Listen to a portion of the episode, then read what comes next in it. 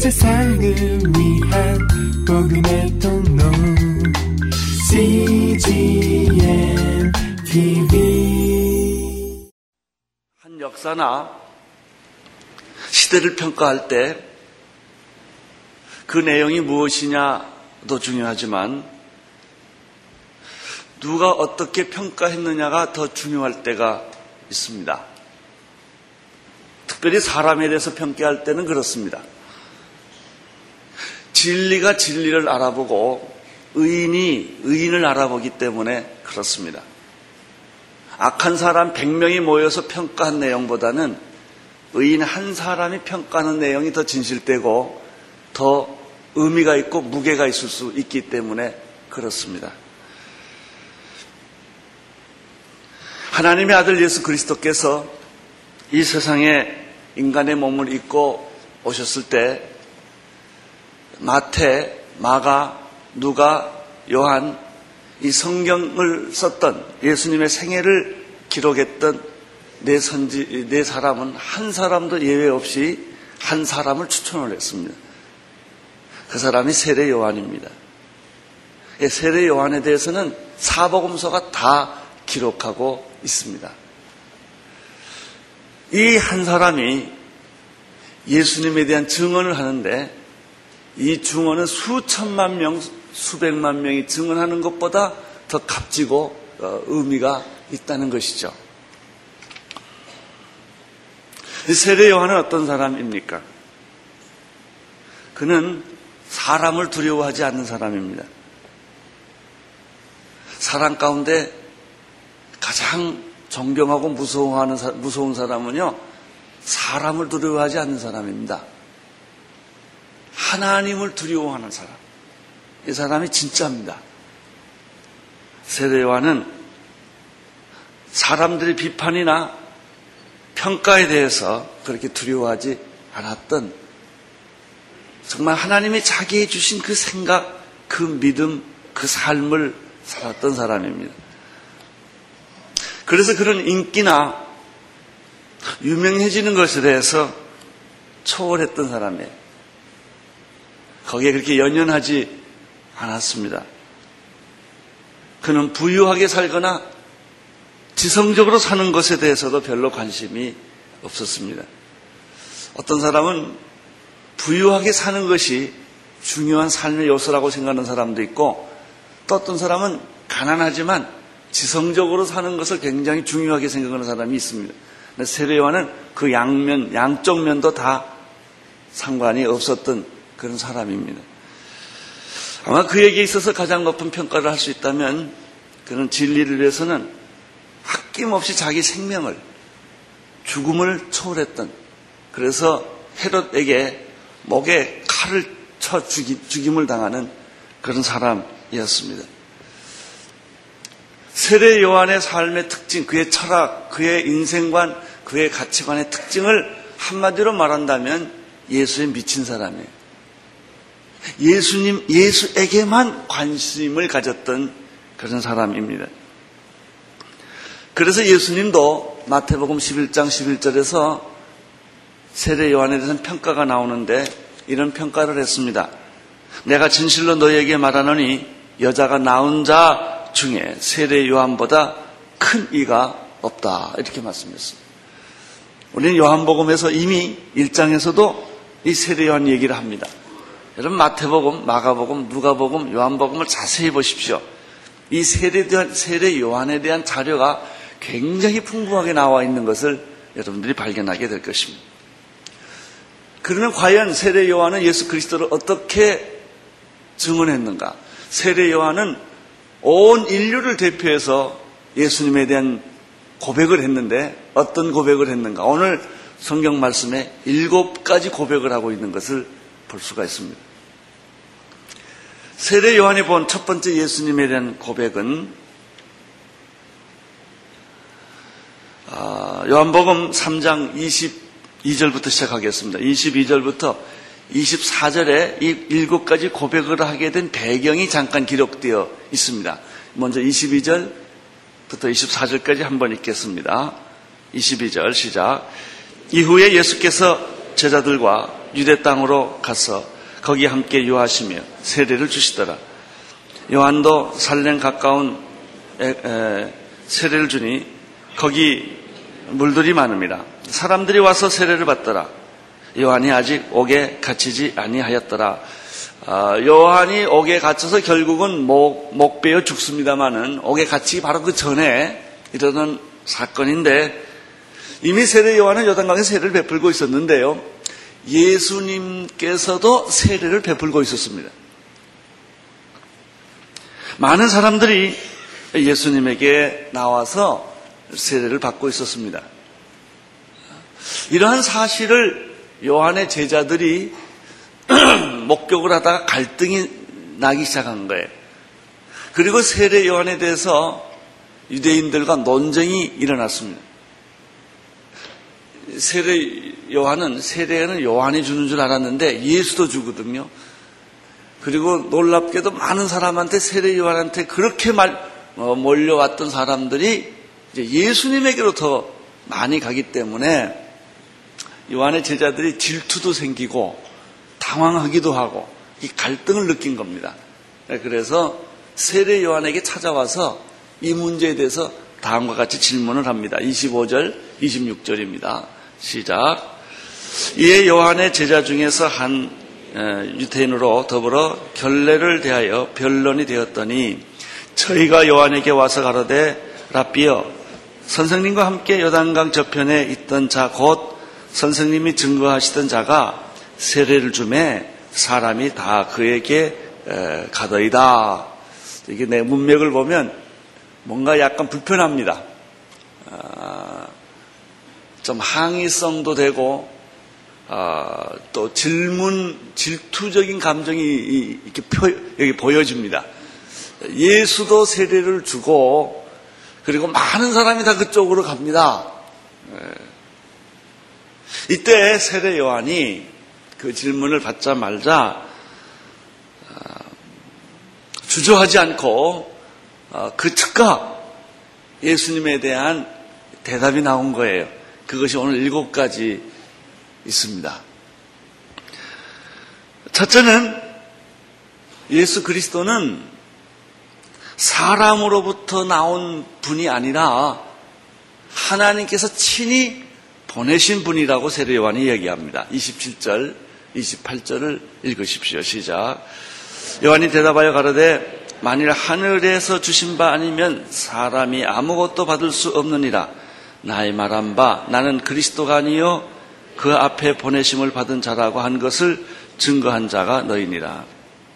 세례와는 즉각 두 가지 얘기를 합니다. 첫째는 예수가 인간이라면 예수가 사람의 모습으로 왔지만 그가 사람이라면 그런 일을 할 수가 없을 것이다.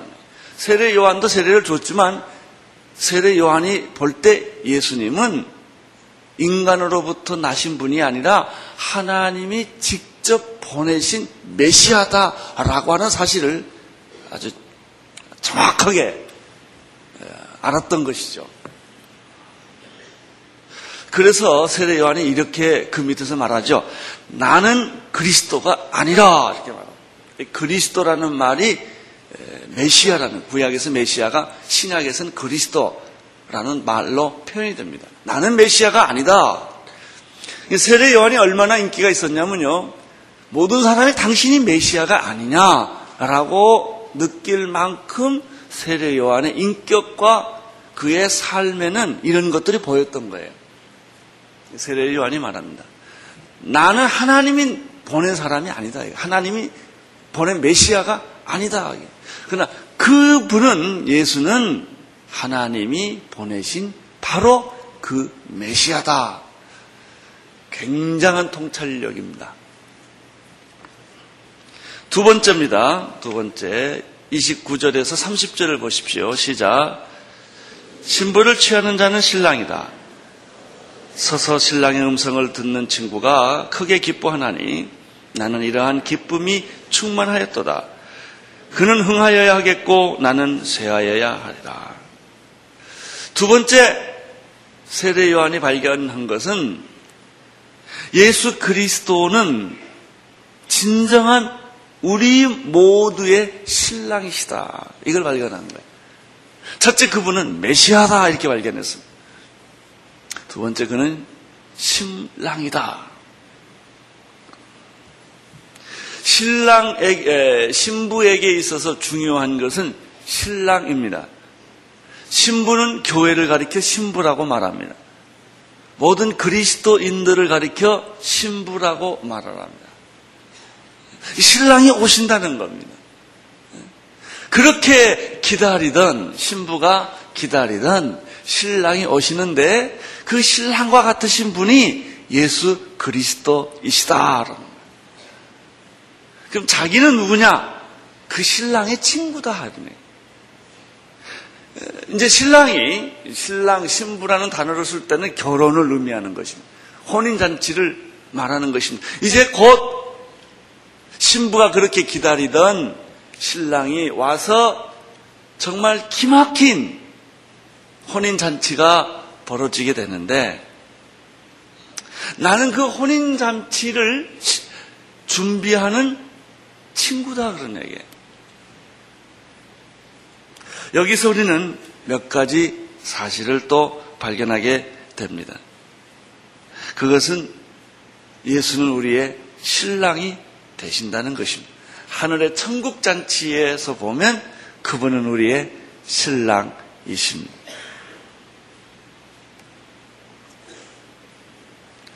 세례 요한은 이렇게 말합니다. 나는 내 친구가 결혼식을 하는데 너무 좋아서 내 헌신의 힘을 다해서 밤을 새워서 그 결혼식을 준비하는 사람이다. 신랑이 온다는 소식을 듣고 나는 너무 기뻐서 잠을 잘 수가 없고 숨을 쉴 수가 없다. 그렇게 표현을 했습니다. 나는 기뻐하고 기뻐한다. 근데 더 중요한 게 있어요. 오늘 이 두 번째 메시지에서 신랑의 친구가 결혼식을 준비하다가 그 신부하고 결혼하면 안 됩니다.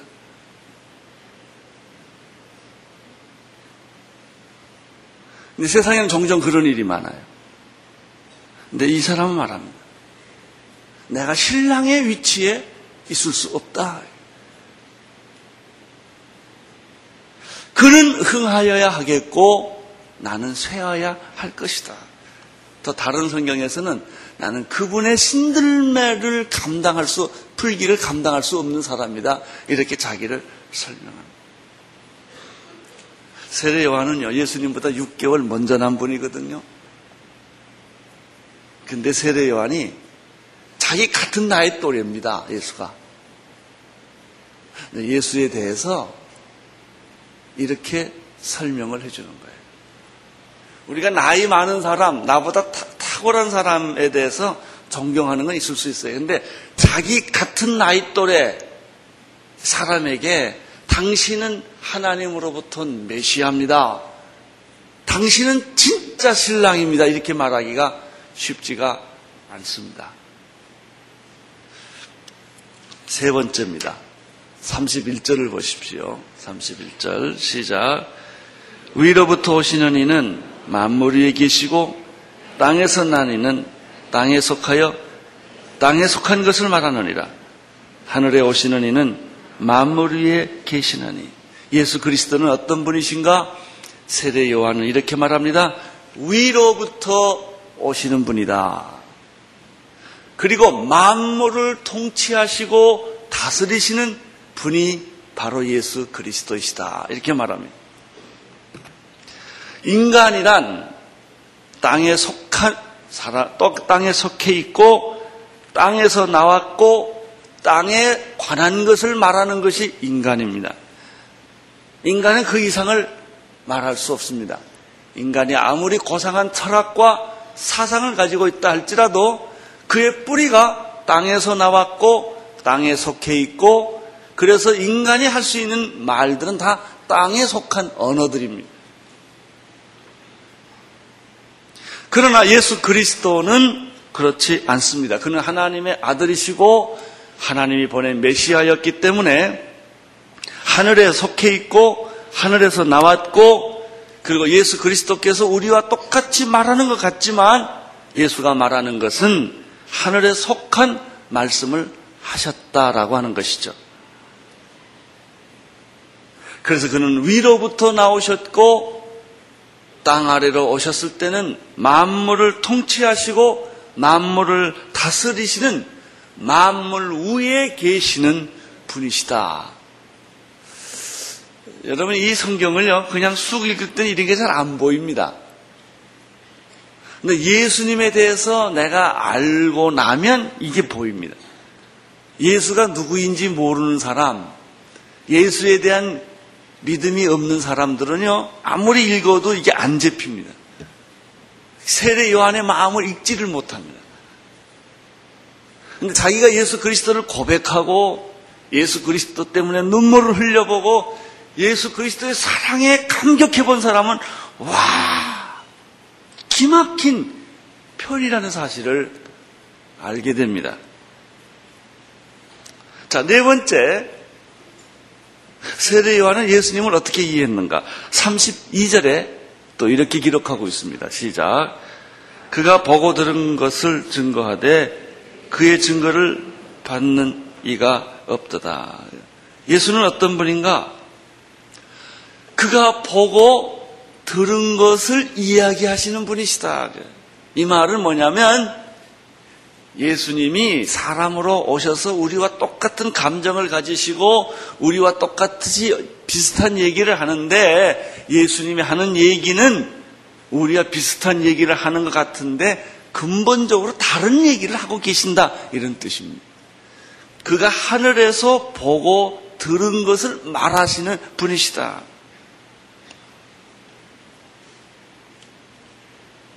하늘에서 보고 들은 것은 무엇일까요? 그것이 구원 얘기, 하나님 말씀에. 예수님이 자꾸 이런 말씀하십니다. 나를 본 자, 하나님을, 나를 본 자는 하나님을 보았다. 나를 믿는 자는 하나님을 아는 자다. 이렇게 말합니다. 그래서 예수님의 얘기를 들어보면 다 이해합니다. 그 예수님이 하신 말씀을 어려운 문장이 하나도 없습니다. 근데 그 얘기를 듣는 순간에 우리는 이상한 걸 경험합니다. 아주, 아주 이상한 걸 경험합니다. 왜냐하면 그 안에는 생명이 있고 구원이 있고 능력이 있기 때문에 그런 것입니다. 나도요, 예수님처럼 이런 말씀 할 수도 있어요. 친구를 위하여 목숨을 버리면 이에서 큰 사랑이 옵니다. 이건 뭐 예를 들면 말이죠. 성경에 보면 불경에서나 유교 경전에서나 여러 곳에서 비슷한 말들이 성경에 다 있어요. 그래서 어떤 사람들은 그거를 비교합니다. 자라투스트라는 이렇게 말했다는 마태복음 산상설교를 그대로 바꿔서 설교 얘기한 거 아닙니까? 그리고 기독교의 진리는 꼭 기독교만 있는 게 아니고 다른 경전에도 많다는 거예요. 아, 그렇죠. 그 비슷한 얘기가 많죠. 그러나 예수님의 한 얘기가 한 단어, 한 점, 한 회까지 다른 이유가 뭐냐? 하늘에서 듣고 하늘에서 보고 오셔서 말씀하신 것이기 때문에. 그래서 그것이 성경으로 기록됐고 그 기록된 말씀 하나 하나가 읽을 때마다, 들을 때마다, 접촉할 때마다 내가 충격을 받고 변화를 받고 새로워지는 거예요. 그 말씀을 들을 때마다 귀신이 떠나가고 병이 치료가 되고 이런 일들이 일어나는 까닭이 여기 있는 거예요. 다섯 번째입니다. 33절에서 34절까지 읽어보십시오. 시작. 그의 증거를 받는 이는 하나님은 참되시다 하여 인쳤습니다. 하나님의 보내신 이는 하나님의 말씀을 하나님 이는 하나님의 성령을 한량없이 주십니다. 만일 누구든지 메시아의 본질과 그의 말과 그의 사명을 바로 깨닫고 그 증거를 받아들였다면 두 가지 현상이 일어난다는 겁니다. 하나님을 믿지 않을 수가 없다는 겁니다. 하나님을 보게 되고 믿게 되고 느끼게 되고 깨닫게 됩니다. 하나님에서 두 가지 태도를 취합니다. 하나님을 믿는 사람이 있어요. 두 번째는 하나님을 실감하는 사람이 있습니다. 머리로 믿는 거 하고요. 내 가슴으로 느끼고 믿는 거 하고는 하늘과 땅 차이. 어떤 사람이 있다는 실제로 우리가 알죠. 그러나 그 사람이 나하고 악수하고 밥을 먹고 같이 잠을 자고 같이 산다는 거하고는 전혀 다른 일. 여러분 이 증거를 받아들일 때 세례 요한이 말했던 이 증거를 받아들일 때 드디어 하나님을 느끼게 된다는 것이죠. 그리고 그가 이렇게 말합니다. 하나님은 참되시다라는 말을 자기가 하게 됩니다. 요 차이가 오늘 아침에 깨달아지기를 나는 바랍니다. 거듭난다고 하는 우리 기독교 진리의 핵심이 여러분에게 전달되기를 바랍니다. 이것을 발견하는 사람은요, 이것을 느끼는 사람은 그냥 하나님이 계시다는 거 하고요, 하나님을 만난 사람하고는 이게 하늘과 땅 차이라니까요. 수, 숨을 쉴 수가 없어요. 잠을 잘 수가 없어요. 너무 흥분이 돼서. 너무 흥분이 돼서. 와, 하나님이 계시다. 정말. 이제 이, 이분이 막 살아서 말이죠. 임재하시고, 나를 만지시고, 나에게 속삭거리시고, 나의 차디차고, 얼어붙었던 마음을 녹여주시고, 내 영혼을 변화시키는, 막 이런 일들이 일어나거든요. 그게 찬양이에요. 이게 사실은요, 찬송가 가사가 성경만큼은 아니더라도요, 눈물의 고백이 없는 찬송가 가사는 하나도 없습니다. 그냥 찬송가 가사가 그냥 시상이 떠올랐다고 쓰는 건 찬송가 가사 아닙니다. 내 깊은 인생의 고난과 절망과 좌절 속에서 하나님을 만나고 나서 파니 제인 크로스비 같은 사람이 그의 눈먼 봉사였는데 이 사람이 하나님을 만나 글 쓰기 시작한 거예요. 사회고장 나 같은 죄인 살리시니 그냥 쓴거 아니에요. 감옥에서 하루를 두루마기 삼고 먹물을 받아 삼아서 내가 이 하나님의 사랑을 다 기록할 수가 없습니다. 왜 그럴까요? 하나님을 만났으니까. 이 하나님을 만난 적이 없는 사람이면요, 5분이면 끝나. 뭐 할 게 없어. 느낄 것도 없고, 할 것도 없고, 말할 것도 없는 거예요. 이게 차이가 있다니까요. 나는 오늘 아침에 여러분들이 이 하나님을 경험하고 만나고 체험하는 축복이 있게 되기를 바라는 것입니다. 이게 신앙이에요, 이게 신앙생. 내가 사랑을 하면요, 누구를 사랑하면 세상에 어떤 일도 아무 문제가 안 돼요. 배고프고 병들고 힘들고 고통하고 뭐 실패하고 이러는 게 중요하지가 않다니까요. 사랑한다는 거 하나만 남는다니까요. 춥고 덥고 이런 거 중요하지 않아요. 집이 있고 없고 중요하지 않아요. 내가 사랑하면 그렇게 되는 거예요. 인생의 불행이 뭐냐면요. 사랑해 본 적이 없는 거예요. 미쳐본 적이 없는 거예요. 그러니까 모든 게 다 문제가 됩니다. 모든 게. 잘 돼도 문제가 되고 못 돼도 문제가 되는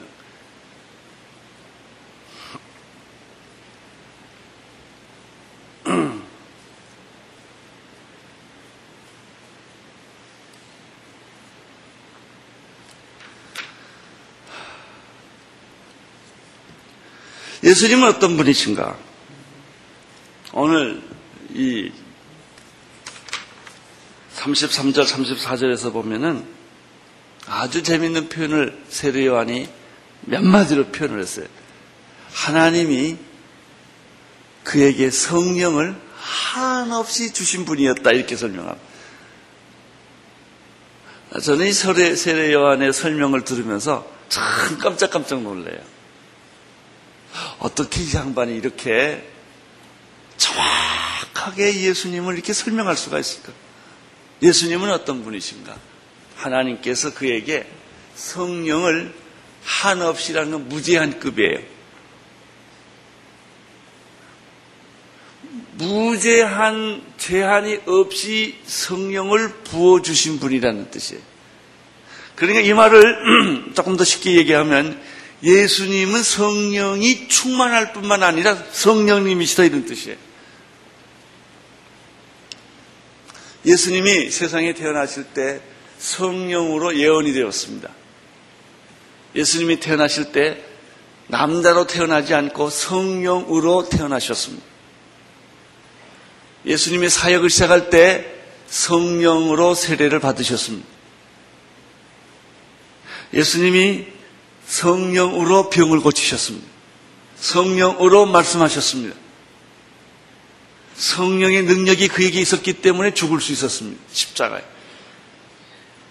예수님이 성령이 계셨기 때문에 부활하십니다. 성령이 계셨기 때문에 그분은 승천하십니다.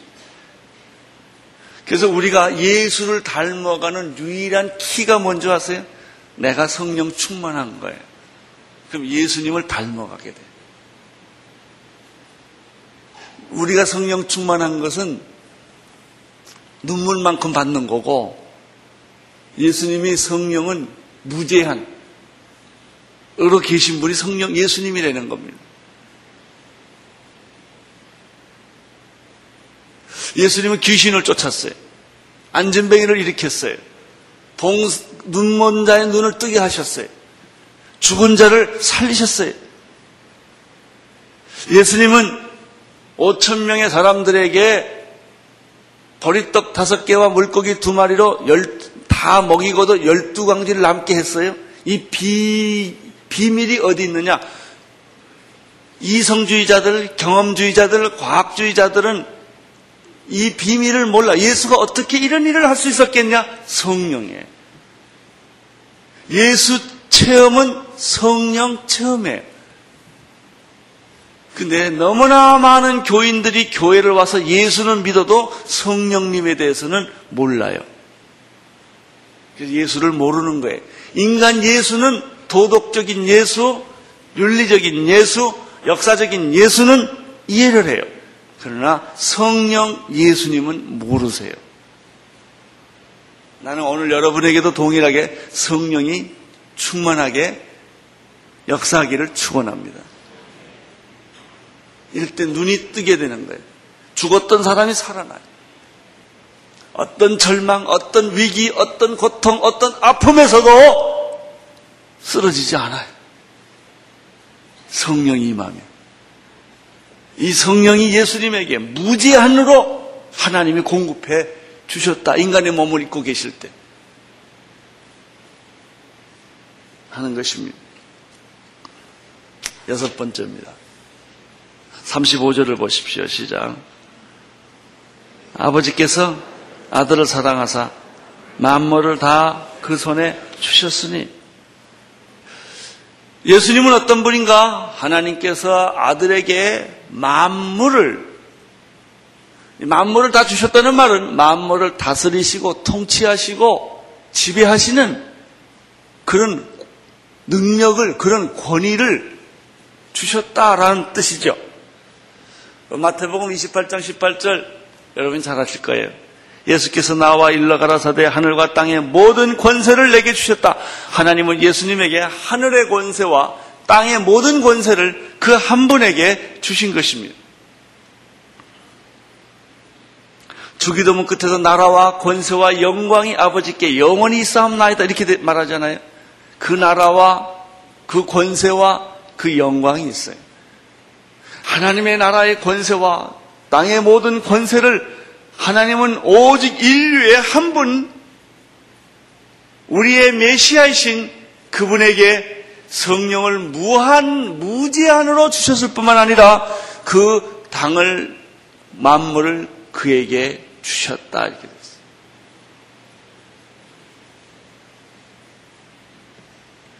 일곱 번째입니다. 일곱 번째. 예수님은 어떤 분이신가? 36절을 한번 보시겠습니까? 36절 시작. 아들을 믿는 자는 영생이 있고 아들을 순종치 아니하는 자는 영생을 보지 못하고 도리어 하나님의 진노가 그 위에 머물러 있느니라. 이 말씀을 저는 이렇게 정리해요. 인간의 운명을 좌우하신다. 예수는. 여러분, 보통 사람들은요, 내 인생을 좌우하지 않아요. 영향력은 줄 수 있어요. 네, 예수는 달라요. 여기 보면 그를 믿는 사람에게는 영생이 주어진다는 것입니다. 그를 믿지 않는 사람에게는 영생은 감추어지고 그 대신 그가 그 인생의 원래 본질인 심판과 진노가 주어졌다는 것입니다.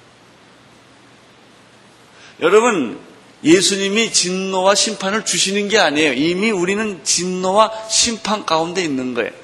제가 지난주에도 설교했지만요. 이 세상 가만히 보세요. 이게 지옥 아니고 뭡니까?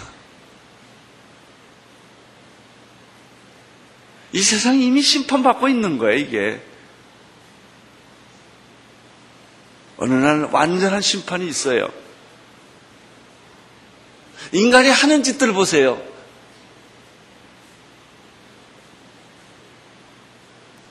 누가 그래요? 아니, 이 세상 돌아가는 거 이들은 놔두면 되겠습니까?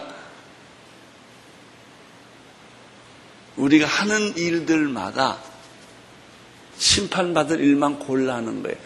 진노라는 게 뭐냐? 성경에 진노가 쌓아진다는 말이 있는데요.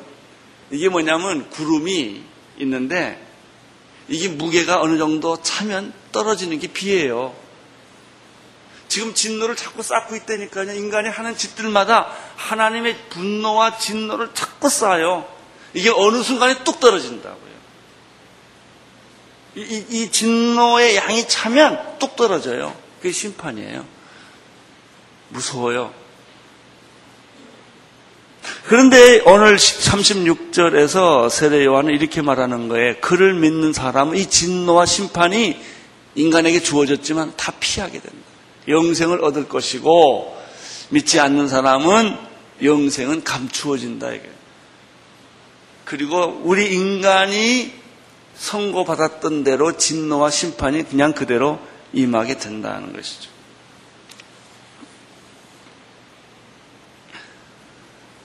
세례 요한의 증언을 다 끝냈습니다. 일곱 가지. 저는 세례 요한의 증언을 보면서 그가 유명하게 한마디 있어요. 예수님이 지나가니까 보라 세상죄를 지고 가는 하나님의 어린 양이로다. 그가 그런 말을 합니다. 하나님을 믿는 사람에게요, 이렇게 질문합니다. 하나님 믿습니까? 그럼 뭐라 그래요? 아멘, 그러죠. 그게 내가 대답한 게 아니라니까요. 하나님을 믿는 사람은요, 누군가 내 안에서 그런 대답을 하세요. 아멘, 그런 소리가 나오는 거예요. 그리고요, 하나님 믿는 사람은요, 이상한 게 있어요. 말씀을 들으면 책 읽는 거하고 달라요. 속에서 반응을 해요. 와, 이게 기쁨이 생겨요. 그게 성령님이세요.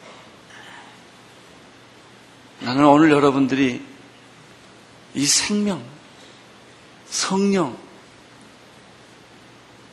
이런 놀라운 축복이 여러분에게 임하기를 바랍니다. 오늘 성경은 말합니다. 세례 요한의 이 증언을 받아들이는 사람에게는 하나님이 보여진다. 하나님이 느껴진다. 거듭남의 역사가 나타난다는. 심판이 임하지 않는다는. 사랑하는 형제 자매 여러분, 여러분은 예수님을 어떻게 생각하십니까? 예, 예수님을 누구라고 믿으십니까? 나는 오늘 일곱 가지 세례 요한이 말했던 그 예수님을 여러분도 받아들이시기를 바랍니다. 그렇게 경험되기를 바랍니다. 그렇게 믿어지기를 바랍니다. 그 축복이 여러분에게 있게 되기를 바랍니다. 온 세상을 위한 복음의 통로 CGM TV